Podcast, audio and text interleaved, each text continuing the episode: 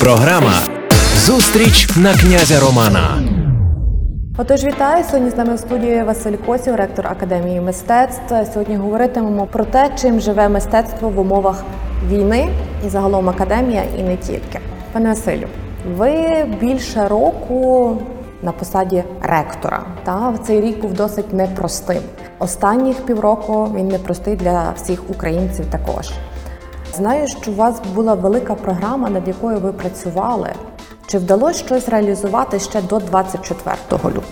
Розкажіть. Дякую за запрошення, за запитання. Дуже цікава ситуація. Програма, над якою ми працювали до війни. е, Велика така е, робота зі стратегічного планування, яку ми робили до війни. Стратегія, зрештою, яку ми випрацьовували до війни.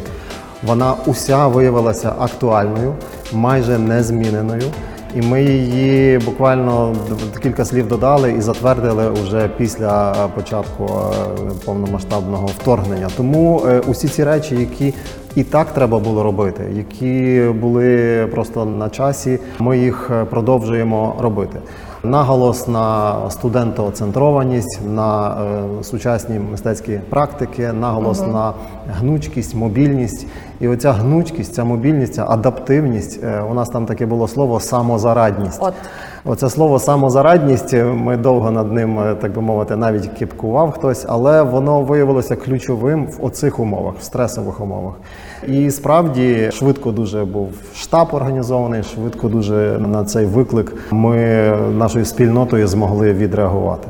От якраз плавно підійшли до наступного запитання. Загалом, та тобто, як живе академія в умовах війни?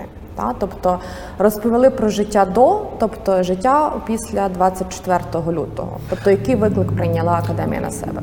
Тут було кілька е, етапів, бо ці шість місяців вони здаються вже як півжиття. І перші тижні це був штаб, це була цілодобова робота і дуже багато хаосу, який треба було якимось чином налагодити. Студенти просто втікали. Хаотично втікали. Втікали наші студенти, а нікому нічого не говорячи. Е, Утікали студенти кияни, харків'яни. Наші втікали за кордон, ті втікали е, до Львова. Ми за два тижні встановивши контакт. Ми зрозуміли, що студенти наші є у 17 країнах е, світу на трьох континентах. Ми намагалися їх знайти і до тих академій, які є найближче, їх скерувати, щоб це не була просто втеча, щоб вони мали змогу продовжити навчання. Інша така велика е, робота і проєкт це була співпраця з нашими партнерами насамперед Польща, Словаччина, ті, які ближче, щоб скерувати на навчання і е, наших студентів, і студентів е, з київських мистецьких закладів, з харківських, які сюди прибували. Щоб цей семестр знову ж таки не був е, втрачений, тому що, як пригадуєте, були оголошені е, канікули, перерва в навчанні, ніхто не знав, коли воно продовжиться. А там ми отримали від партнерів цю пропозицію продовжити е, для наших студентів навчання. Тому це були автобуси, перевезення, відправки, групи, перемовини навздогін підписання вже якихось потрібних документів, е, угод і так далі. От якраз ви сказали 17 країн світу на різних континентах. Назвіть хоч декілька. Де Ну, це уся географія європейська, це е, Канада, це Туреччина, це ну, Ізраїль, це ну тобто вони дуже мобільними були, і також це деяких викладачів стосується. Хоча викладачі майже усі тут. Вони повернулися, і зрештою ми всі перебуваємо е, на місці. Е, Харків'яни приїхали з дуже складних умов. Ну, от якраз Харківська школа мистецтв та як допомагали, знаю, буквально відносно недавно вже був випуск. Та розкажіть про них, розкажіть, е, чим допомагали ви їм, і чи загалом викладацький склад сьогодні Харківської школи є в нашій академії. Це був час, коли ми допомагали нашим е, студентам е, дістатися Польщі чи Швейцарії. А з іншого боку, перемовини вели з харківськими студентами, що тут у Львові ми вас зустрінемо, ми вас приймемо. І у мене ці зум значить, конференції з ними в підвалі. е, Переляканими Е, вони бояться вийти на поверхню, тому що бояться загинути. Евакуації організованої не було і не могло бути. А їм дістатися до вокзалу це була просто велика загроза для життя. Тому ми якимось чином в цих перемовинах і в цих запрошеннях їх сюди намагалися е, скерувати і зустрічали тут круглодобово. Наші викладачі були волонтерами, водіями, круглодобово їздили, забирали їх е, з вокзалу. Це були виснажені дівчата і хлопці. Вони провели скількись там днів у підвалах, в метро. Перше, що вони хотіли, це спати. Вони відключались і спали. А потім уже в гуртожитку нашому ми їх поселили, і вони по-різному. Або вони продовжували вчитися онлайн зі своїми викладачами, або вони за академічною мобільністю вчилися у нашій академії. Ректор, адміністрація Харківської державної академії дизайну і мистецтв також переїхали до Львова. І це було також дуже важливе рішення, тому що у Харкові неможливо було організувати навчання. Їхні викладачі також в різних країнах світу і теж по Україні. Але ті, хто мали можливість інтернет е, і, і, і, і якийсь зв'язок організувати, вони продовжили навчання. Таким чином, багато тих студентів, які у нас є, вчаться далі онлайн у Харківській академії. І Вона функціонує. Але викладачі з сім'ями, з дітьми, з маленькими, з старшими, студенти теж з бабусями, з братиками, з собаками, з котами, з щуриками. Тобто усі ці, знаєте, Всіма рідними. Історії так ем, у нас були і різні такі побутові. Треба було швидко забезпечити потреби. Але це було на початку. Сьогодні можна сказати, що ми повноцінно функціонуємо і Львівська академія, і Харківська. Ми наживо ось невдовзі стартуємо. Харків'яни онлайн також невдовзі стартують. І у нас, і у харків'ян дуже добрий е, набір, дуже багато вступників. Якраз за вступну кампанію. Так, Розкажіть так. загалом, тобто як вона відбувається, відбувалася, скільки студентів буде, звідки ці будуть студенти? Цьогоріч це абсолютний рекорд за всю історію академії за кількістю заяв. До Львова зрозуміло їдуть з усієї України. Є дуже багато з окупованих чи територій, де є небезпечно. Це талановиті дівчата і хлопці. У нас були творчі іспити. Вони здавали їх, і ми маємо дуже високі вступні бали і дуже велику конкуренцію.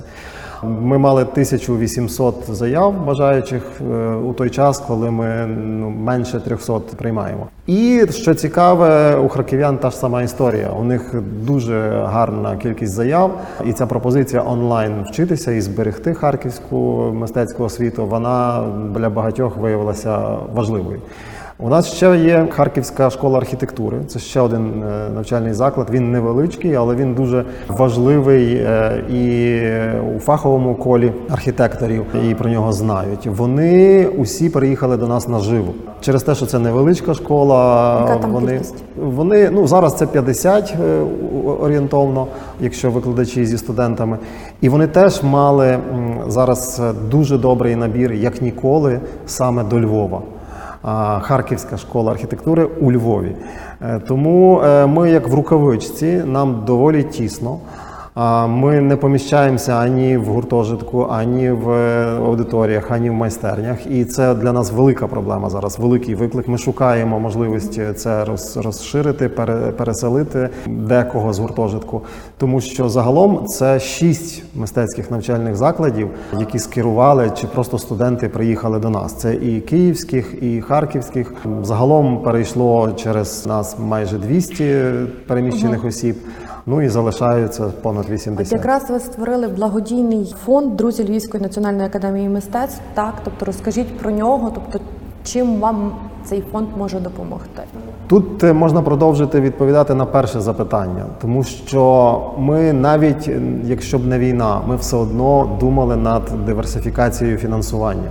Тут треба сказати, що оця е, психологія і ментальність державного навчального закладу вона була, як правило, скерована на те, що міністерство, уряд мають профінансувати, забезпечити, дати, організувати і так далі. І так далі, і так далі. І відповідно, коли зараз секвестр бюджету був один, другий, а наступні роки буде ще важче.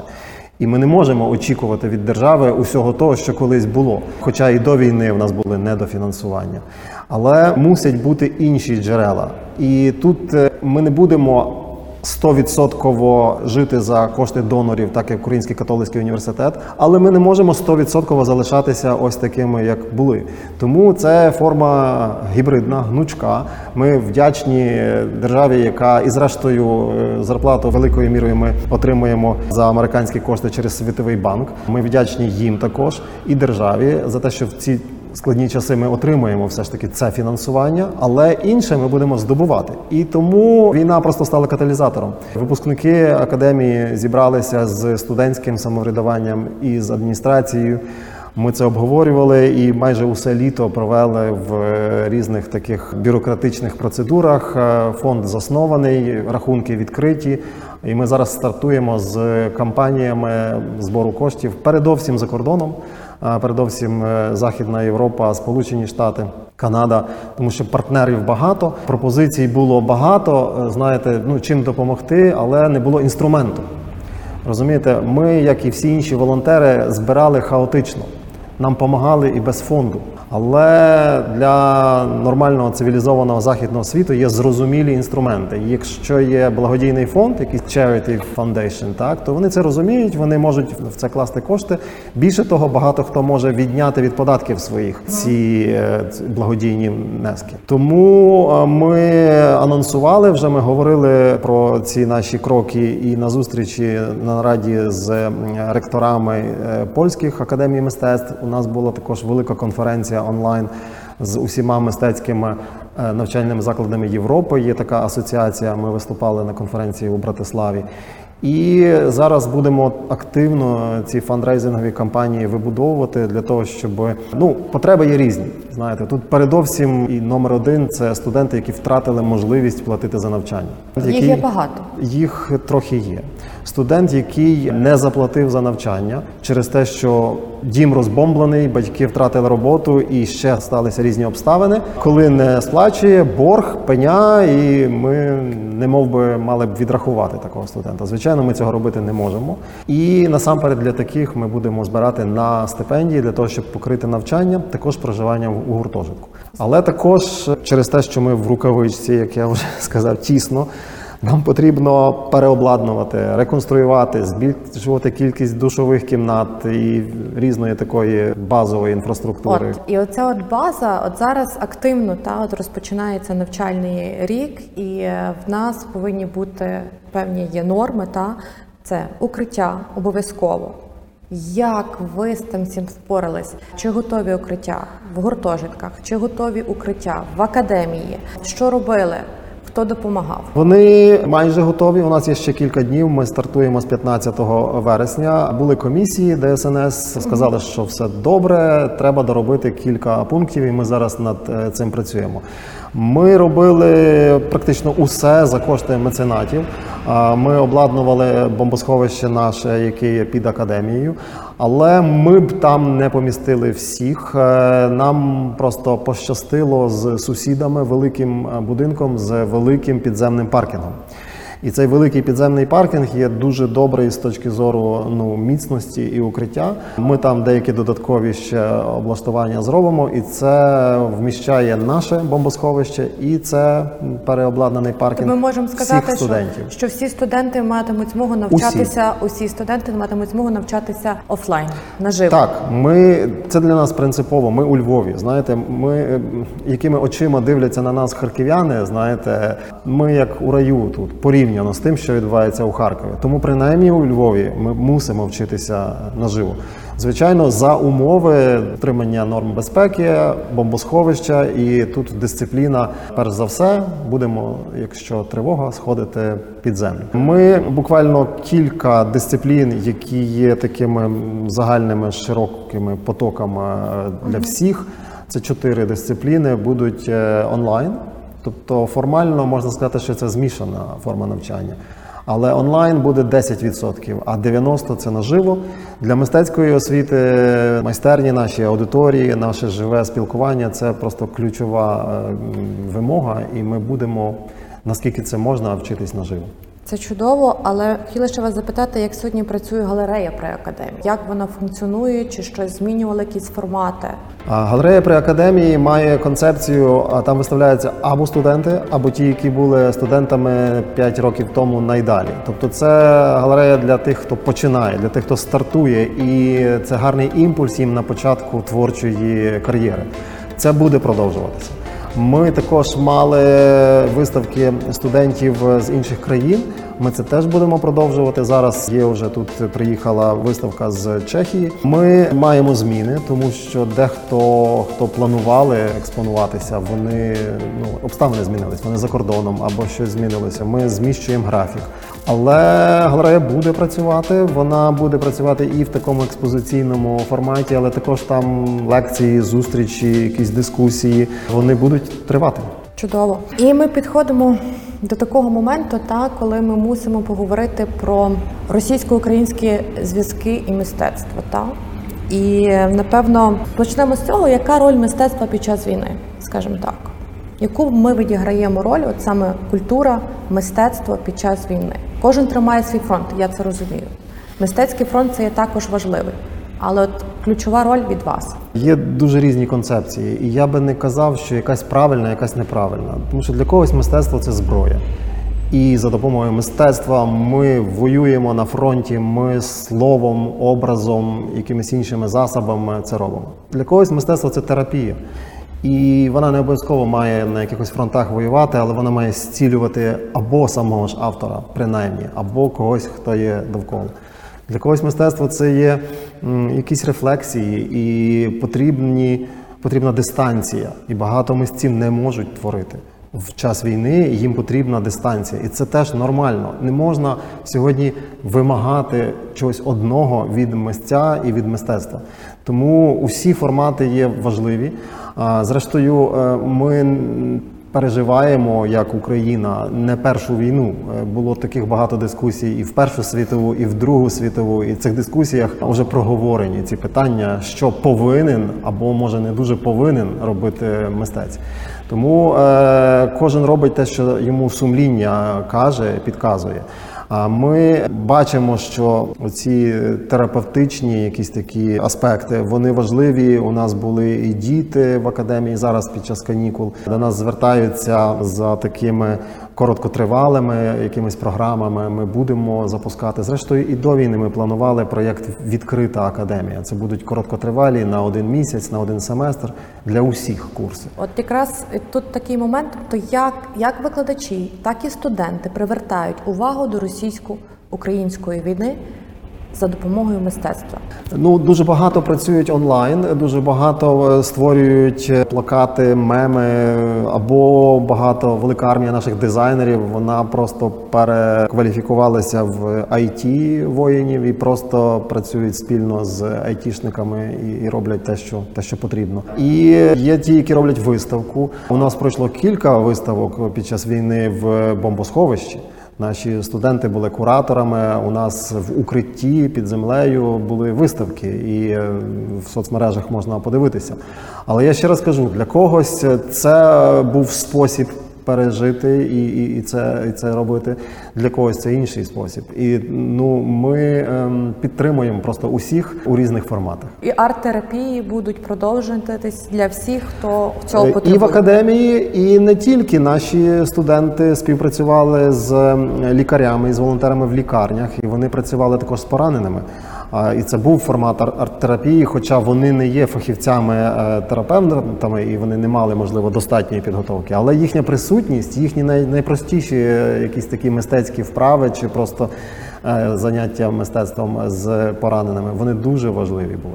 Чи допомагають до сьогодні міжнародні партнери академії? Та якщо допомагають, то саме чим, якщо ми не говоримо тільки про фінансову складову? Багато партнерів, які у нас вже були, а ще додалися нові. Це наші колеги академії мистецтв чи університети мистецькі. Вони прийняли велику кількість наших студентів е, на навчання. Вони забезпечили їм все: проживання, безкоштовне навчання, їжу, ще якісь додаткові кошти. Наші студенти були в чудових умовах. В чудових умовах і про таку міжнародну мобільність завжди багато говорилося. Завжди ну, мріяли студенти потрапити десь повчитися семестр е, за кордоном. А це стало дуже масовою реальністю. І це велика була підтримка, тому що ось зі Львова багато виїхало, але натомість багато приїхало. Ми мали можливість прийняти натомість. Зараз наші повернулися. Наші або повертаються, або ні. Ми маємо продовження на другий семестр мобільності. Домовленості є е, щодо продовження. Це буде максимум два семестри. Надовше е, не виходить, тому що тоді треба вирішувати студентом якої академії ти будеш. Та? Але ще один семестр осінній нам також запропонували. Е, Запропонували також багатьом викладачам. Запропонували стажування, пленери, і багато з цього скористалося. Але е, знаєте, для мене дуже важливим є. Інституційна підтримка саме в Україні, тому що оця вся хвиля, про яку я розповідаю, вона була скерована на те, щоб нас кудись вивести з України. От давайте ми вас заберемо з України, і буде вам добре. Але не всі виїдуть, не всі хочуть, не всі можуть. Хлопці, по-перше, лишились тут. По-друге, ну багато хто принципово не їде, багато кому батьки чи родина не дозволяли. І викладачі багато свідомо е, тут залишаються. Тому підтримка тут в Україні нас загалом і мистецької освіти це для нас дуже важливо. Я нашим партнерам говорю: якщо ви все ще вірите в Україну загалом, так і в нас, то давайте подумаємо, як можна нам тут допомогти. Тому що оця евакуація тотальна, та вона загрожує нашій інституційній спроможності і стабільності. Якщо всі виїдуть і ми позбавимося тут. так, викладачів, студентів, зрештою українців, то це недобре.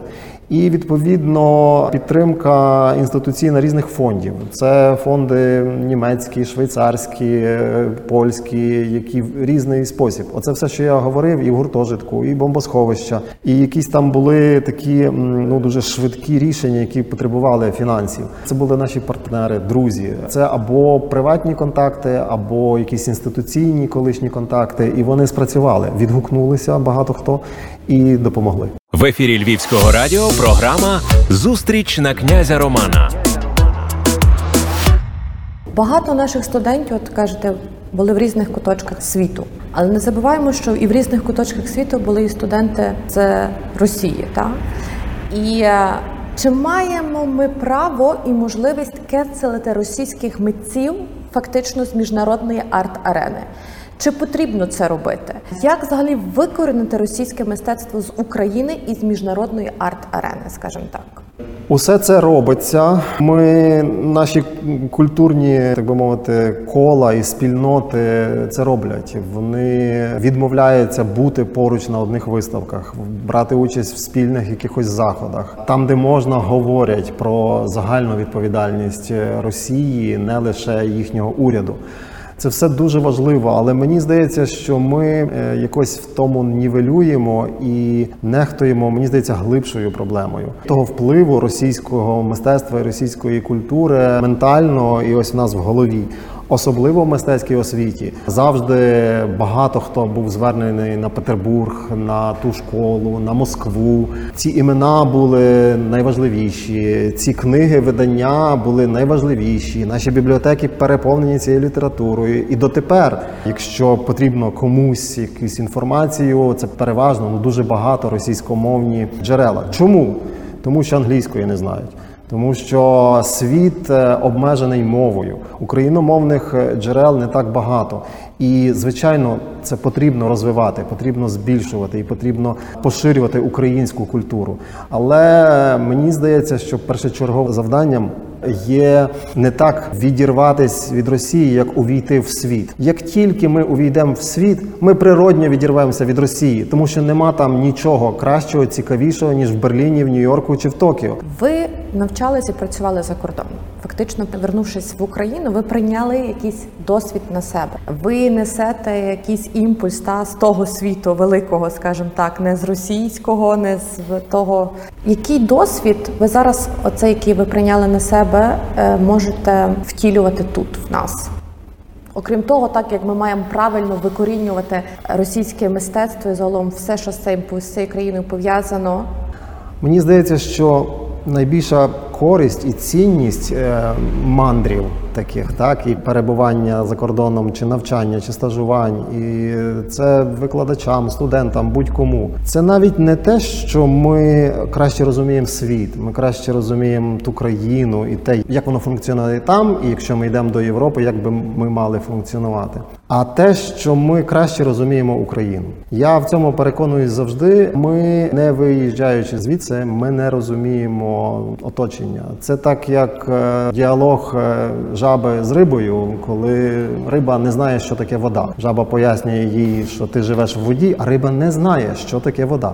І відповідно, ми, ми не бачимо проблем, ми не бачимо якихось. е, підмін, фальші, маніпуляцій, корупції. Ми дуже багато чого не бачимо, тому що ми не бачили нічого іншого, тому що ми не бачили цивілізованих стосунків десь. У нас же в культурі е, дуже багато негативних явищ. Упаковані, за знаєте, так замасковані під дуже гарні слова, дуже гарні фрази. Бо ми можемо казати, ми йдемо в Європу, ми там ще щось. А тут ми списали, ми скачали якийсь е, матеріал і не процитували його. Ми вкрали. Ми, ну тобто, я говорю про академічне життя.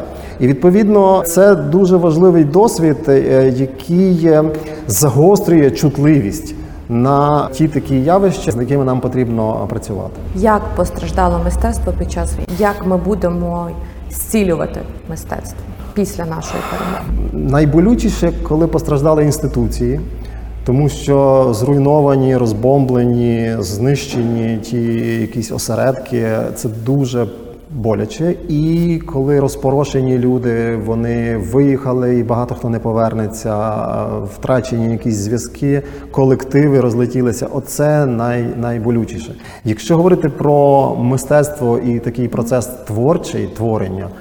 То він не буде після війни, його не треба буде наздоганяти, його не треба буде надолужувати, тому що він триває. Для багатьох він триває, і навіть якщо виставки не відбуваються, то багато хто якраз е, цю війну має за каталізатора і, і, і щось почав е, робити. Тому болючим і, і є, є, є проблеми болючі інституцій і відбудова їхня, їхня знову реорганізація.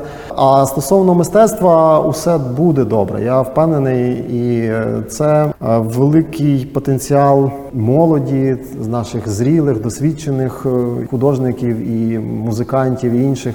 Він дуже швидко відродиться і дуже швидко забуяє новими Так проєктами. і сказали на сьогодні, та що понад тисячу заявок було та на вступну кампанію. і 1800. 1800. І це дійсно це колосально. Десь тих людей треба розмістити. Хтось повинен їх навчати. Загалом хотіла ще поговорити. Зараз дуже багато говорять про ліквідацію центру довже. Що ви про це думаєте? Те, що от ви говорили, що щось існує, розвивається, творить, а щось закривають. Великою помилкою було виведення центру Довженка з сфери впливу мінкульту. І е, мінкульт зберігає інституції, не було закрито, реорганізовано, скорочено. Усі зарплатню отримують навіть е, в найгірших умовах і обставинах. І відповідно ця зміна, яка була ще раніше. Зараз привела до цих наслідків, тому що ця реорганізація, я впевнений, не відбулася б таким чином, якщо б центр Довженка був е, у підпорядкуванні у сфері е, впливу мінкульту. Ми повинні зберігати ті функції, ту тяглість і ті інституції культурні, не зважаючи ні на що. Тут не може бути якоїсь оптимізації, якоїсь е, різкої зміни, яка може повпливати на ті напрацювання, на ті фонди, на ті, скажімо, на ту тяглість, яка була напрацьована роками. Можливо, з часом потрібно буде структурні потрібні будуть зміни. Ну та в нашій академії багато змін потрібно, але Це потрібно тяглість важлива. Тяглість важлива і е, праця багатьох поколінь в цьому плані важлива. І інституції є майданчиком для того, щоб на цьому культурному фронті, для того, щоб в цій ситуації країна була сильніша. Що зробите, коли почуєте, що Україна перемогла? Що зробите найперше в академії? Мабуть, ми зупинимося. Мабуть, ми згадаємо тих, хто вже не з нами, тому що тут багато теж було болю, травм, ран. І будемо святкувати. Я думаю, ми усі разом будемо святкувати. Це буде початок е, нової відповідальності. Мені здається, що це момент перемоги. Він не те, що звільнить нас від цього всього, що було, а мені здається, навпаки, накладе на нас е, ще більшу якусь місію, відповідальність, тому що дуже багато роботи попереду будувати українську культуру, мистецтво інституційно і загалом на різних рівнях. Отож, я нагадаю, сьогодні з нами був Василь Косів, ректор Національної академії мистецтв. Дякую вам. Дякую.